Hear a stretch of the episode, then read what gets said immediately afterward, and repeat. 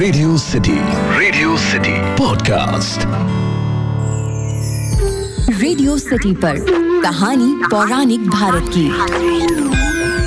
मैंने हमारे पॉडकास्ट में श्री कृष्ण जी से जुड़ी हुई तो कई कहानियाँ आपको सुनाई हैं। आज मैं आपको राधा जी से जुड़ी हुई कुछ कहानियाँ बताता हूँ।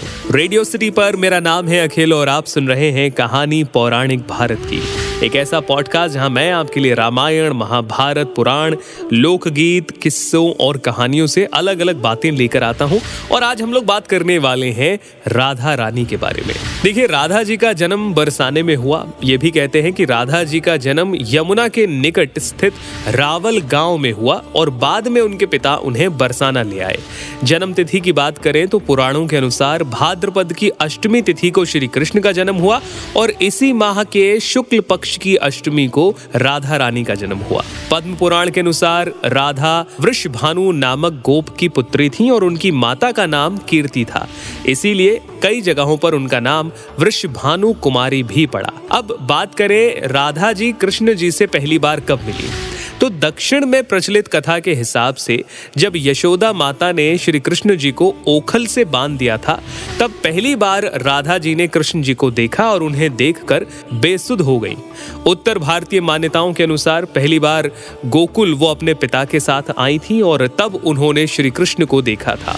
राधा जी के बारे में ये भी कहते हैं कि श्री राधा के परिवार को जब पता चला कि ये श्री कृष्ण की मुरली सुनकर उनके प्रेम में नाचती हैं और उनके पास पहुँच जाती हैं और सभी गोपियाँ भी नृत्य करती हैं, तब उनके माता पिता ने राधा जी को घर में कैद कर लिया था। इसके अलावा श्री कृष्ण ने अपने साथियों सहित एक रात उन्हें कैद से मुक्त कराकर उद्धव और बलराम सहित अन्य सखियों के साथ रात भर नृत्य किया।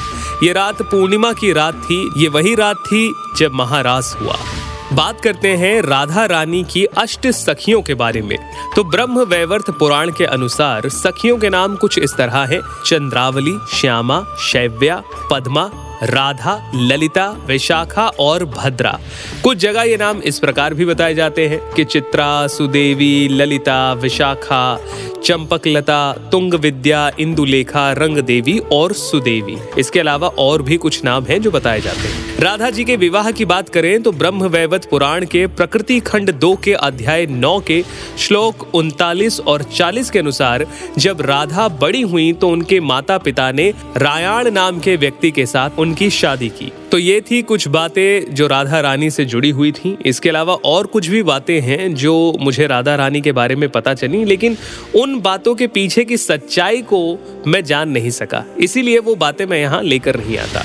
मैं कोशिश यही करता हूँ कि कहानी पौराणिक भारत की के ज़रिए मैं आपको जो भी कहानी सुनाऊं, जो भी जानकारी दूँ, वो कहीं ना कहीं लिखी हो। चाहे वो पुराणों में हो, चाहे वो रामायण महाभारत में हो या किसी लोकगीत में हो। तो फ़िलहाल के लिए इतना ही। अगर आपको ये पॉडकास्ट पसंद आया हो तो मुझे ईमेल लिखिए podcast at my Radio City dot com पर। या फिर आप चाहें तो मुझे इंस्टाग्राम पर बता सकते हैं, आरजे अखिल के नाम से हूँ मैं। फ़िलहाल के लिए इतना ही। सुनते रहिए रेडियो सिटी, रग रग में दौड़े सिटी। रेडियो सिटी पर कहानी पौराणिक भारत की।